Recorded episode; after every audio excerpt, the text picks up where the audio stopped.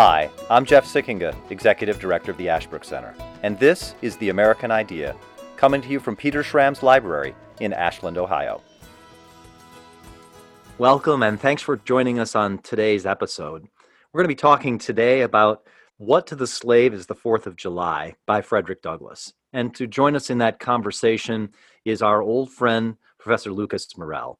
Lucas is the head of the politics department at Washington and Lee University in Lexington, Virginia, and the author of a number of important books on Abraham Lincoln and on American political thought, and teaches courses for Ashbrook on Lincoln, on Frederick Douglass, and other important American figures. Lucas, thanks for joining us. Great to be here, Jeff. Let, let me start by um, addressing the question of the historical context of this document. And particularly, let's start with the question this document, why is it important? Look, a lot of people have probably not read this document. It, it may have been famous in its day, but maybe not in our day. Tell us, in your mind, why is it so important for us as Americans to understand and appreciate this work by Frederick Douglass? Um, the best way I can answer that is by reminding people who know something about Frederick Douglass that Frederick Douglass wasn't always enamored with uh, the country of his birth. We've got to remind ourselves that he was born a slave in Maryland and had to escape, I mean, physically decide to break state law to flee to his freedom. And of course, it wouldn't be a freedom he would be secure in until he was legally manumitted, and that didn't happen for a, a good number of years. Uh, so it's important to know that Frederick Douglass didn't always love America because America, as he put it, didn't love him. Uh, he gave a pretty important speech in 1847 when he returned to the United States from the United Kingdom after he was legally manumitted or freed, 150 pounds sterling, which is about 700 something bucks back then. Um, when he returned, uh, he gave this speech called uh, The Right to Criticize American Institutions. And he had a lot to criticize because he thought both uh, the country's laws and its most important cultural influence, which was the church, uh, both recognized and endorsed slavery. And he said at that time, What country have I? This country does not know me as a citizen, doesn't know me as a man. Now we fast forward five years later what has happened? And the way I describe this is we have a man, Frederick Douglass, the making of an American. Somehow he learned from the country that had enslaved him that there were principles as well as institutions and practices that he believed leaned towards freedom, as he put it. And this speech is the announcement it's his major announcement that he has changed his mind about America. And he explains what it is he likes, loves about the country now, and yet, of course, the yawning gap that exists between its noblest ideals and um, its practices. So, this speech is important not just for understanding Frederick Douglass and his change of mind, which is really important in the 19th century for the course of American history, but also because it illustrates how one important person can come to understand the American idea as an idea of freedom and the kind of the process and the arguments through which um, a mind is changed to really come to appreciate, understand, and appreciate America. Exactly. What's astonishing, of course, is Douglass didn't just see the things that were wrong with this country. He actually discovered that the country itself was equipped with the answers to its own problems. And, and that's what makes him and this speech so important for us uh, to think about. Tell me a little bit about the context of this speech. Uh, okay. It's 1852 tell us a little bit um, about Frederick Douglass. We've probably all heard the name, but we might not know a lot about him, about him, the man, and this speech. What's the context that, that it's given in? All right. Well, the immediate context is uh, that he is a former slave who has had his uh, freedom purchased for him by others. He said he wouldn't donate, he wouldn't give one red cent for his own freedom, what God had already given him. But according to the Constitution and the laws, he would receive that freedom uh, as others uh, paid for it according to the law's requirements. Uh, so the immediate context is you've got a guy who the worst thing this country could do to you, he experienced. And now is uh, telling that story. He told it most famously in the first of, yes, three autobiographies, uh, the narrative of the life of Frederick Douglass, an American slave, written by himself. That is the complete title, right? So, uh, people, in fact, when he was giving speeches on the abolition circuit, uh, they said, yeah, this there's no way that you could have been a former slave because you speak the king's english as it were too well and so in part he published his story uh, in 1845 and in part as a way to explain his past and in fact had to give details which actually made him an outlaw because he had to explain how he got away and that made him uh, a, a fugitive. And so he had to flee the country for a couple of years between 1845 the publication of the autobiography and until he was manumitted legally and that's when he returned two years later. So that's the context in terms of his own personal story. The immediate context legally is 1850 this speech is delivered on july 5th 1852 but it's just two years after the fugitive slave act of 1793 has been revised in a very significant way as part of the 1850 compromise measures and it is the most notorious element of those compromise measures because uh, it, it does not allow the accused fugitive slave to speak on his own behalf in a trial.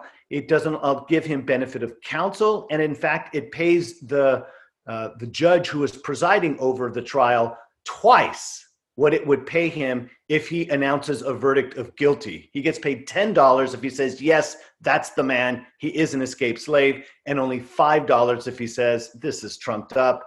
Uh, we've got to let him go. Wow. So this is a this is a law obviously that Frederick Douglass both as a freedman but also as an abolitionist, someone speaking out against slavery, he's obviously really going to strongly dislike this law and particularly this part of the law. And he's yeah. giving a speech now called What to the Slave is the 4th of July. What's the context of the speech itself? Well, it's a speech being delivered in now his hometown of Rochester, New York. Uh, the Rochester Ladies Sewing Society uh, invited him to give this speech, but it's principally an abolition uh, audience that's listening to this in New York. And I, I, would hasten to remind us that just because it's in New York, which is pretty close to Canada, so it was uh, definitely on the Underground Railroad circuit, just because it's in New York in the far north, that doesn't mean that everybody thought slavery was wrong. Uh, and so uh, there he did face throughout New England and the New York area uh, hostile um, uh, you know, hecklers and people actually threw stuff or attempted to lynch him. So it's primarily an abolition audience, but he did face hostility in the North from people who didn't like black people and people who didn't care one whit about whether slavery continued or not. So uh, yeah, so he's speaking uh, at the at the behest of abolitionists. But as as we'll get into the speech in a bit, we'll see that he doesn't just have he's not just preaching to the choir. He doesn't just give friendly words to friends what's the situation of the country in 1852, especially with respect to slavery?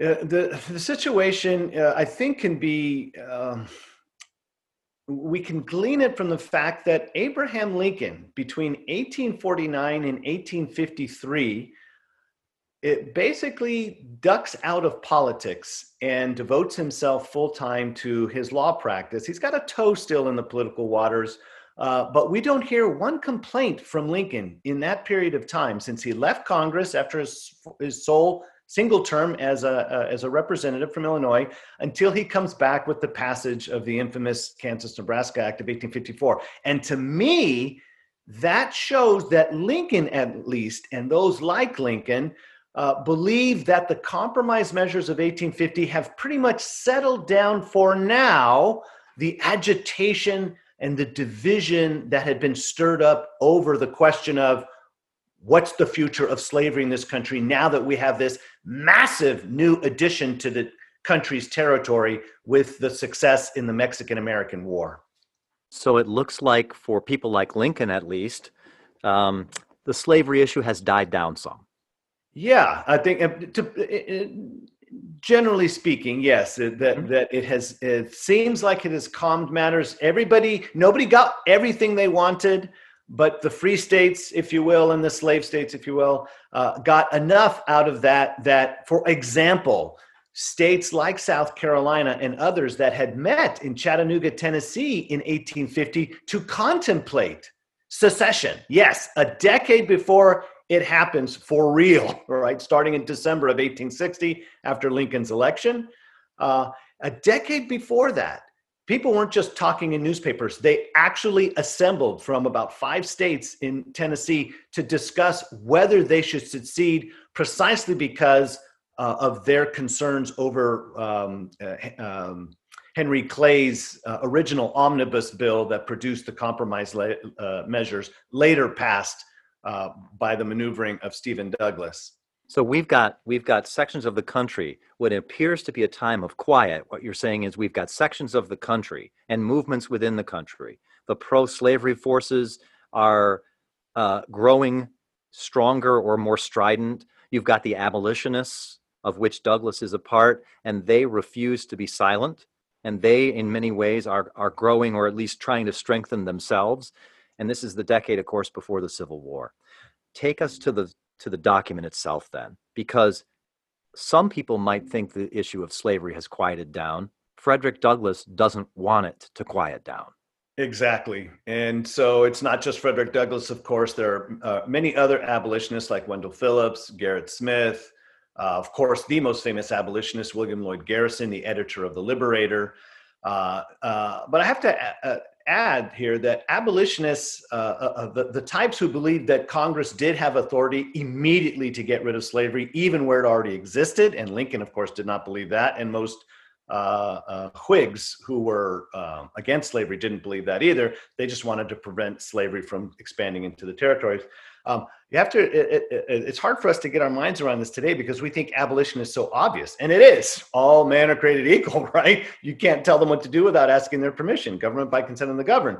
Uh, but abolitionists at this time were actually seen as a fringe, fanatical, uh, subversive element of society because a good number of them, like William Lloyd Garrison, uh, uh, did not believe in the constitutional compromises. One of the mottos on his uh, the masthead of the Liberator was no union with slaveholders. They thought that their hands were bloodied um, uh, and tainted as a result of having to cooperate with you, uh, cooperate with uh, Southern slaveholders, for example, returning their escaped slaves.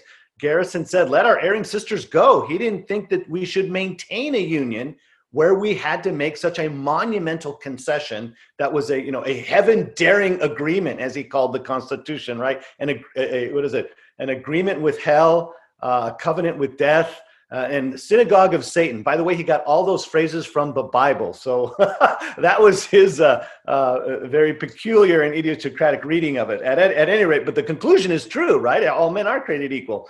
Uh, but the abolitionists were, were considered a fringe element. And so, as you say, even though, uh, as, as shall we say, the polite society, middle class America, thought, all right, compromise measures, we're all good, okay, okay, okay. The Southern ultras, what they called the fire eaters, those who thought slavery should be legal everywhere, and their opponents, uh, whether immediatists or gradualists among the abolitionists, neither of them was going to quiet down. Neither of them was satisfied with the compromise measures. And Frederick Douglass is just one example in this signature speech. I think his greatest speech.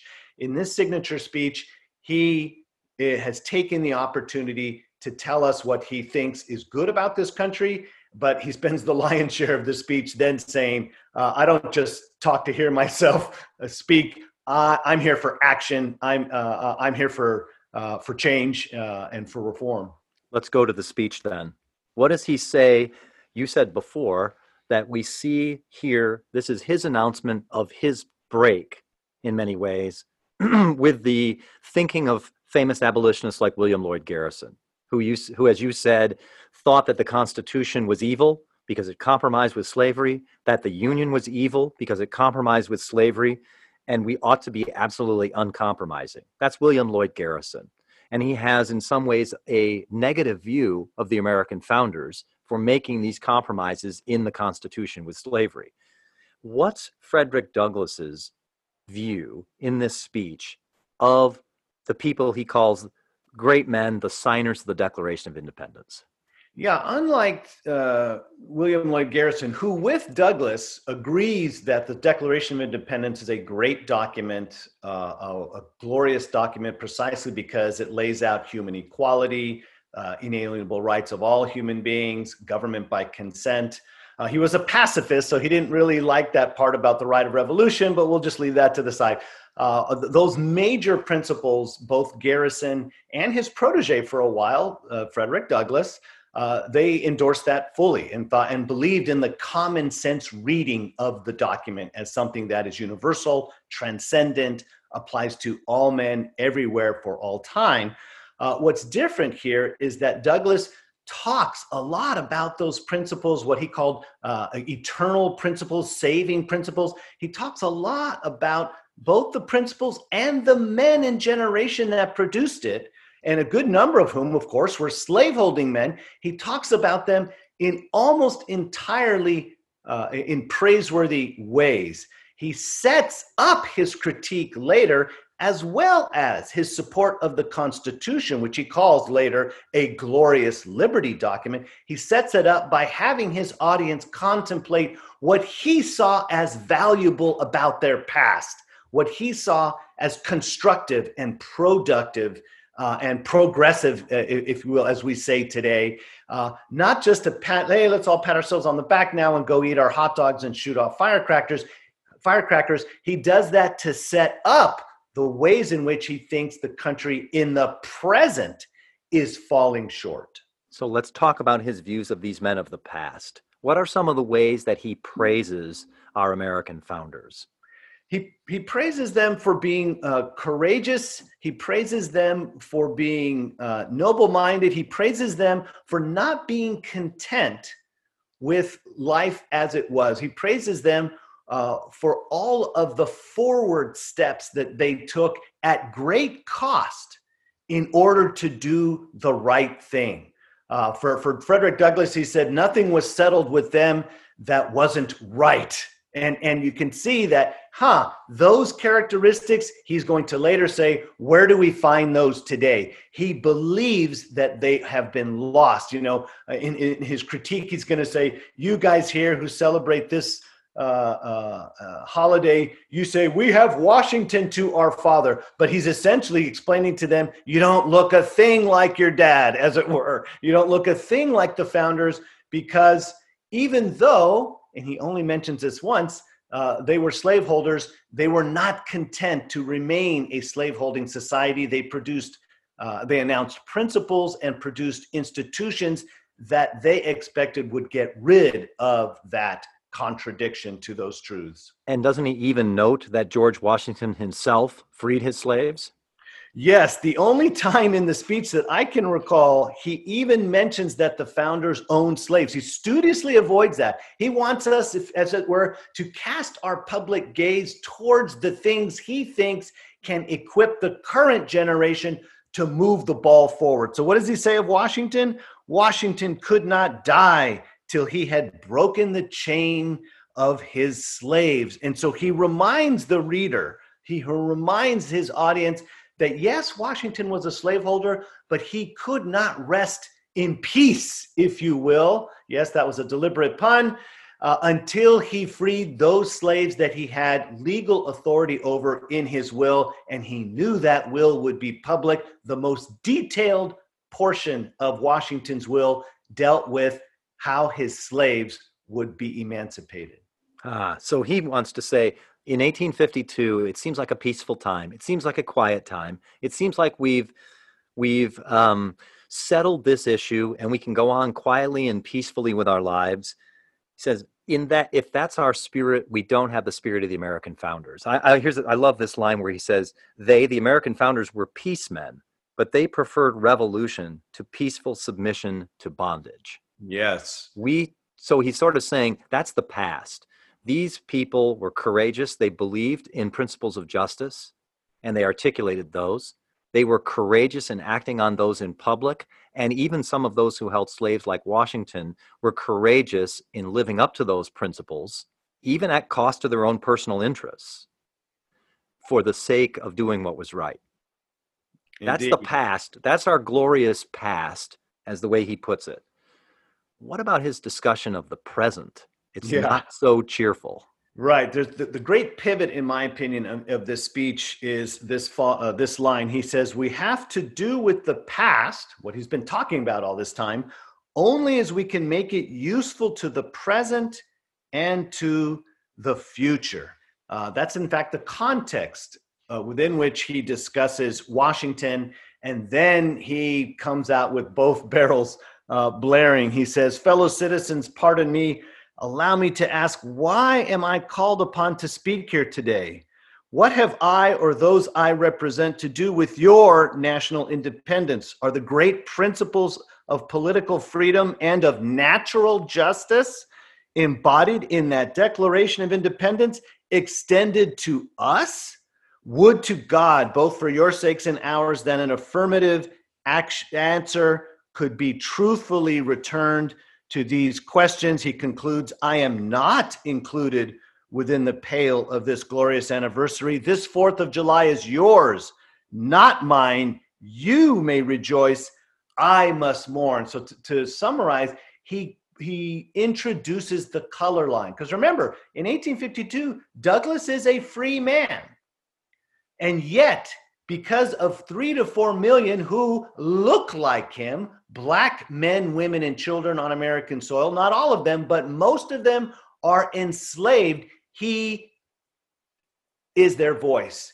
He wants it known that there is a good number of Americans who are not um, uh, free on July 4th, don't celebrate that holiday because the truths of that document haven't been secured for them in practice. So, what to the slave of the is the Fourth of July? If the slave looks back at our founding, it looks like a time of great promise. The Fourth of July. It should be a promise of freedom. It should be a promise of emancipation. It should be a promise of being able to govern yourself. But the present reality is a harsh denial of those principles or a harsh failure to live up to those principles. Exactly. He says that this holiday, like no other day of the year, makes it so obvious what it is that the country is failing to do to live up to the ideals and uh, the actions of the founding generation. Who in the present isn't living up to those principles?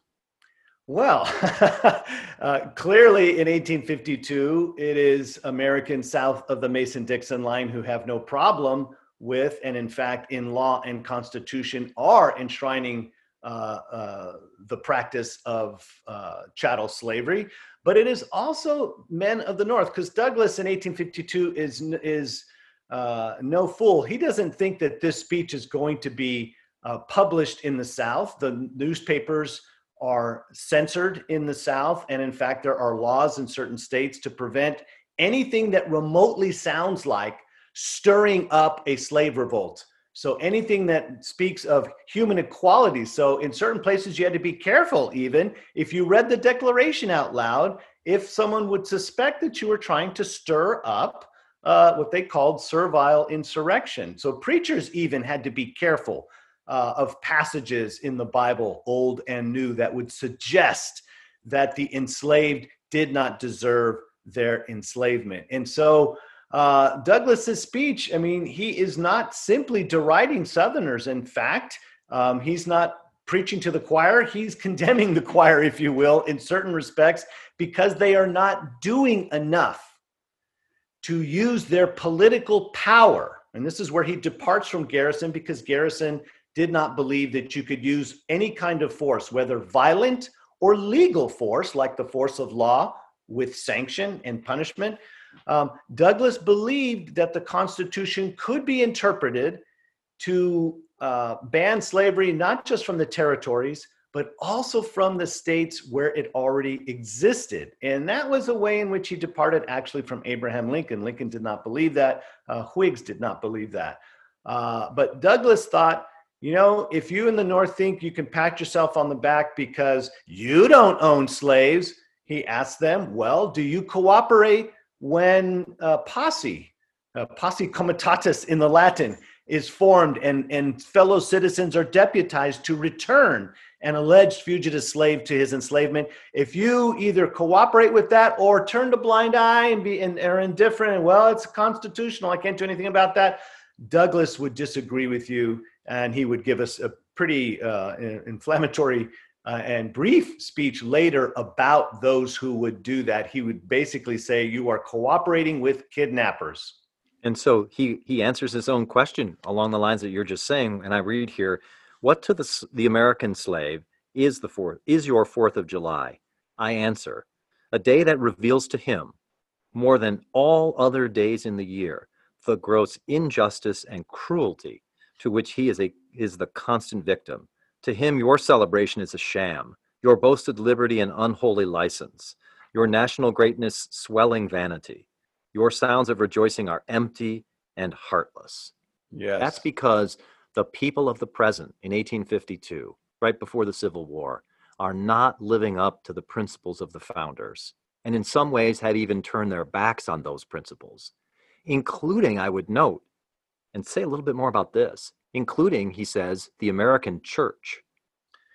Yeah, he got himself into uh, some trouble because he was not content. He was fine in the North if he would condemn slaveholders, right? Because there are no slaveholders in the North, uh, except folks, of course, who own property down south where slavery took place. And, and in fact, well, we'll just leave it at that. Um, but he, he w- was he got into trouble bec- precisely because he did not think that the American church north and south of the Mason-Dixon line was doing enough to eradicate slavery from the country. And so both political and cultural influences if you will for Douglass in America he thought fell short of both what politically our highest ideals and in his reading our constitution spelled out right? In the preamble the blessings of liberty. It doesn't say anything about slavery in the preamble. Okay so if you want our mission statement it's the declaration and transported into the constitution via the preamble but also the bible as he read it. Uh, both old and new testament he believed were emphatic uh, uh, renunciations of the institution of slavery and the church. He said uh, that, that slavery couldn't exist an hour outside the church unless it was supported inside the church, which of course uh, it was. And he thought that the Northern church did not do enough uh, in sermons, raising money, and in action politically to uh, marshal their uh, uh, congregations on behalf of an interpretation uh, and practice under the Constitution that would eradicate slavery. And that, yeah, that got him in, into a lot of trouble. So he thought Americans as citizens, America was not living up to its own founding principles, but the American church was not was not living up to the Bible. That's right. Yeah, and when you say it got him in trouble, well, um, th- that made him an outcast in the eyes of polite society. Many in polite society uh, would have nothing to do with Frederick Douglass, and those in impolite society not only threw invectives and physical objects at him, on certain occasions, he actually got into fistfights at uh, speeches. And on certain occasions, not just he as a black man, but white men like William Lloyd Garrison, among others, were uh, uh, were also the the potential victims of lynchings. I mean, there were people who were out for literal blood uh, when it came to the slave question. And again, these are speeches that are taking place in New England, in New York, places that we would think where there would be universal acceptance and welcoming of these messages of liberation. Uh, but they, they, they, drew out uh, the worst in some people, shall we say? Sounds like it. I mean, so so this speech, in many ways, does sound a lot like you said uh, William Lloyd Garrison would have sounded. It sounds like a praise of our Declaration of Independence and the founders who wrote those words. It sounds like a condemnation of the contemporary society for either embracing slavery or for turning their back on the slave and mm-hmm. not seeing the slave as a brother, not extending the Christian principles of love and treating one and treating others like you want to be treated. So not living up to the Bible. Those are also things William Lloyd Garrison would have said. But you said earlier that this speech announces Frederick Douglass's break with William Lloyd Garrison. Yeah. Talk about that. Where does it, because so far it sounds like a Garrisonian speech. Now, Yes. but though you're saying there's a part of it that breaks from William Lloyd Garrison. Well, what's emphatic for uh, Douglass, I would say two things. Uh, and it's one has reference to what we've already mentioned, which is the character of the founders. While Garrison liked the founders' expression of the noblest ideals of a political society, a civil society, which are spelled out in the Declaration, he condemned the founders for creating a constitution that that actually in his mind was pro-slavery. And so where you have this list of things that the founders did right you would not see that in any garrisonian editorial or speech. Douglass you know it, it, the, the first part of this speech is re- replete with those examples if you get to the closing of this speech douglass is most explicit he leaves it for the end is most explicit about his break with garrison and he mentions men like William Goodell, Lysander Spooner, Samuel Sewall. Uh, and then he says, not least by Gerrit Smith, who eventually becomes uh, an abolitionist congressman and a benefactor to his paper, the North Star, and which becomes Frederick Douglass's newspaper. He says, These gentlemen have, as I think, fully and clearly vindicated the Constitution. They've defended it from any design to support slavery for an hour. And he goes on to say, you know, to to say that those of you who see that the Constitution has a pro-slavery character, and of course, uh, that's William Lloyd Garrison, front and center. Right. Douglass disagrees. He says the Constitution is a glorious liberty document. If the Constitution were intended to be, by its framers and adopters, a slaveholding instrument, why neither slavery, slaveholding, nor slave can anywhere be found in it. And so Douglass is is he learns by reading these guys and editing his own newspaper. He starts thinking more deeply about a constitution that has been leveraged by slaveholders on behalf of this nefarious anti-republican institution. He starts doing some more thinking for himself and he concludes that no, this leans towards freedom. It is a document that never even mentions the word slave. In fact, everywhere people claim it protects slavery, gee, you know what word is used? Person, person, person. Wow. It seems to him that you have to work harder to make the Constitution a pro slavery Constitution. The burden should be on them, not those of us who believe that small r republics are the people's things and therefore all people should be protected by it. And I'm reminded of that saying when he says this in the speech toward the end. Now, take the Constitution according to its plain reading. Yes. And I defy the presentation of a single pro slavery clause in it. On the other hand, it will be found to contain principles and purposes entirely hostile to the existence of slavery. Exactly. So he wants to say the Constitution isn't just neutral on slavery, it's anti slavery. Exactly. He he sees the Constitution of a piece, part of the same fabric uh, woven from uh, the Declaration, which he says that seems, Lucas, I'm sorry, but that seems very important. For Yeah, I mean- understand the American idea, he wants to say the American idea is not just articulated in the Declaration of Independence, but it's also put into practice in the Constitution.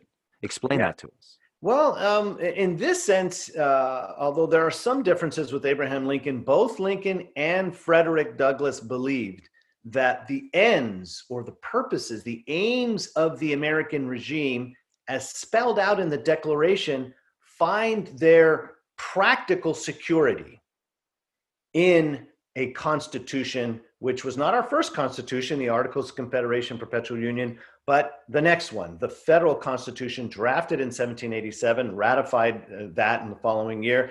The US Constitution is the means to securing the end spelled out in the Declaration. So he thinks the principles of the Declaration and its purposes are animating and giving life to the words and text of the Constitution.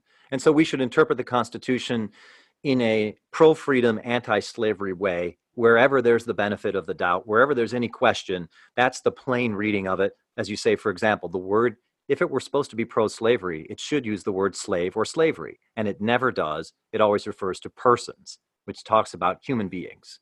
Exactly. Now, let me ask you this then. This reading, of, of the Constitution as an anti slavery document and this understanding of our American founders as pro freedom men, including freedom for all people. Um, it's a break with abolitionists. It's clearly a break with some in the South um, who, who want to claim the founders for slavery. This view that, that Frederick Douglass, you say, articulates here really fully for the first time, this really important understanding of the American idea as together with the Declaration and Constitution pro freedom. What significance does this have for the rest of the development of the American idea. What significance does this have for the Civil War, for Abraham Lincoln, and on? Because a lot of people today read Frederick Douglass, they read this speech, and they don't read those parts. They yeah. read his harsh condemnation of America, but they don't read the parts where he says, but there's nothing wrong with America's fundamental principles or documents. Yeah, and I would say uh, that those who are looking for Douglass to condemn the United States, they are not as smart as Frederick Douglass. No, that's probably true for most Americans, but I would say this: they have to yeah, hardly anyone is. yeah, they have to uh, slow down, read, and contemplate the way Douglass did. He saw through, as it were, he saw the baby through the bathwater, as it were. He both saw our faults, but recognized how the country itself, we didn't have to look to any other place, any other document, if you will, to find the resources within our own past to bring about reform and true progress in the present. And in the same way, Douglass saw past the founder's slaveholding to the founder's ideals of freedom, self government, and constitutionalism and the rule of law. He saw those things and wasn't blinded by the obvious, manifest ways we fell short.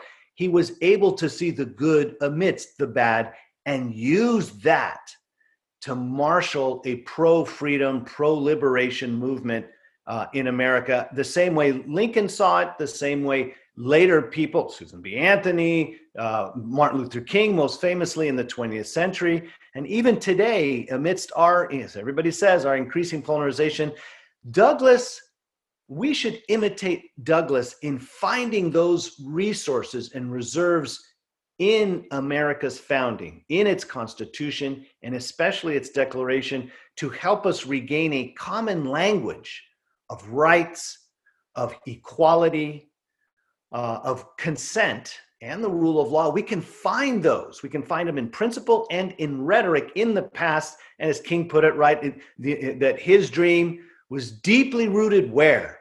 In the American dream. In speaking that way, King, like Lincoln, they were speaking like Frederick Douglass.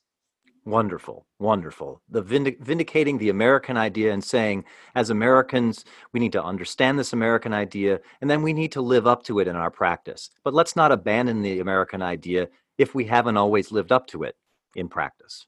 Amen. Lucas, thank you so much for joining us. This has been just a wonderful insight into the remarkable mind and character of a great American.